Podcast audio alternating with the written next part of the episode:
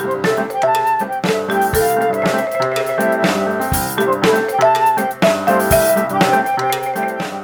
to the Musicians Venture Podcast. This is a podcast focused on lessons learned via the musician's backstory, as well as building successful careers in the business. My name is Allison M., and I'll be interviewing artists and industry experts and offering insights based on events Wisconsin Music Ventures has produced. Let's get down to business.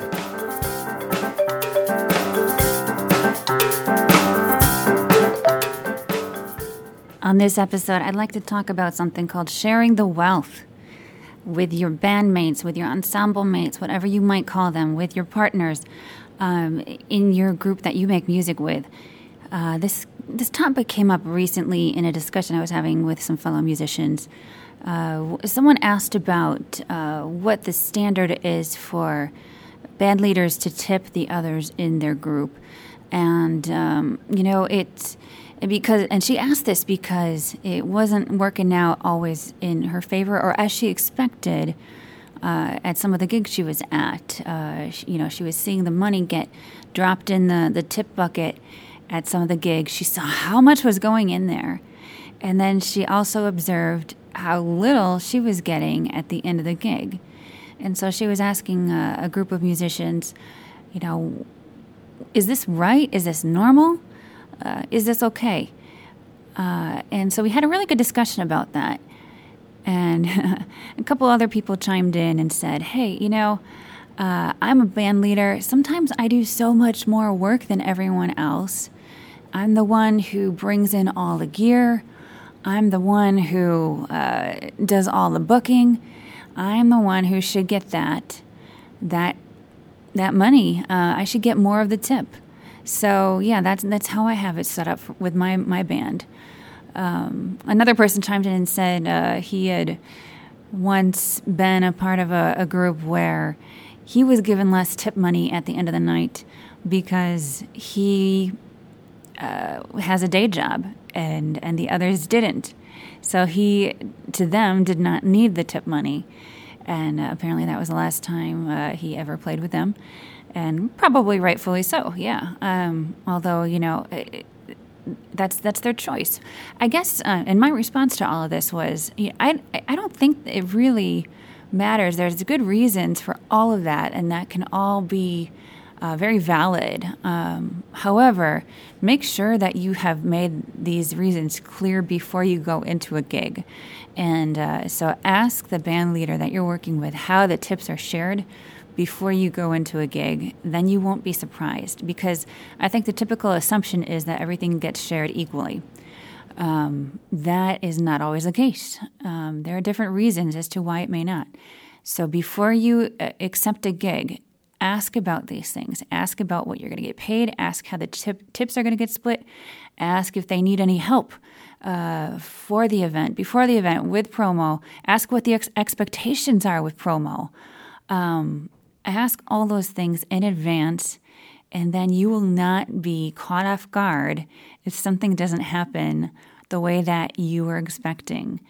Uh, and and yes, I think it is very valid for for band leaders who, if they are really doing that much work, to take you know fifty percent of the tips and and split the rest amongst the the rest of the band. Maybe 25% of the tips and split the rest. Although in some some bands that's essentially breaking, uh, you know, splitting it up evenly.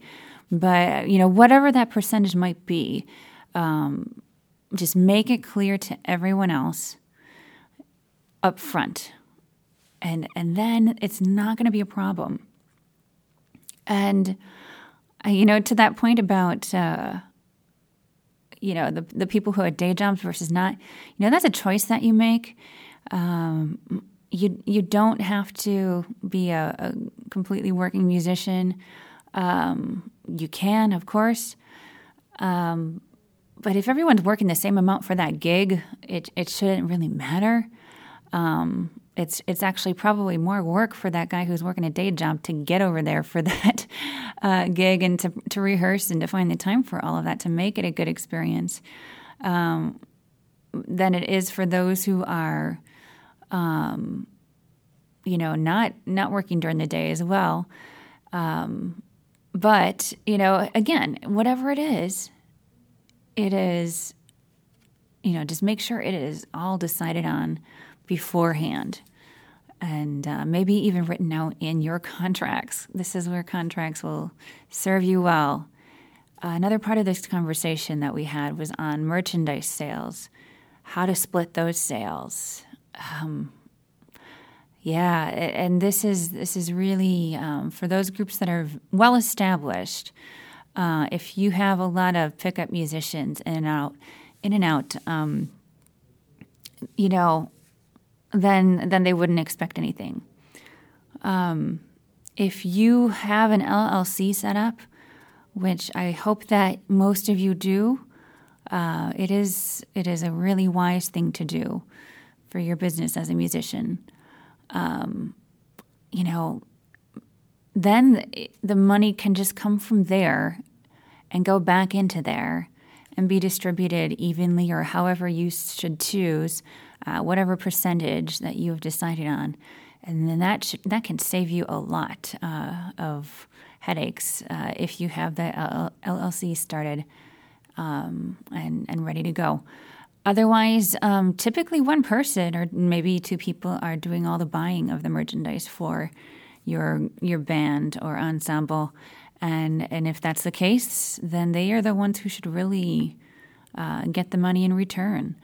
Um, but again, make these decisions in advance, no matter what it might be, and uh, and, and get it in writing, and get everyone to sign off on it. So there's no going back or you can revisit on your on all your own terms when the time is right.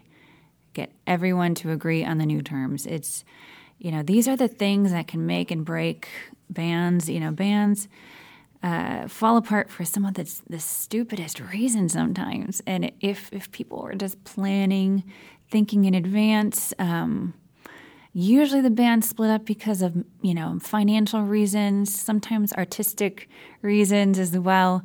Um, but if you know often the artistic reasons uh, are are kind of because uh, you know you you're not sure who has the most control in the band or ensemble too. And that also kind of falls to uh, this percentage thing. So even the artistic you know the ruling out of, of certain things or the, the decisions uh, on whether to do something can be made based on percentage of who's doing what. If the band leader is responsible for 50% of what is happening, he should have a say in 50% of the decision making. Um, that can also uh, assist you in creative decisions. So, again, uh, talk it out get it all decided on beforehand and and then go from there. So those are some of the tips that I have for today um, on sharing the wealth. Hope this was helpful. Have a good one.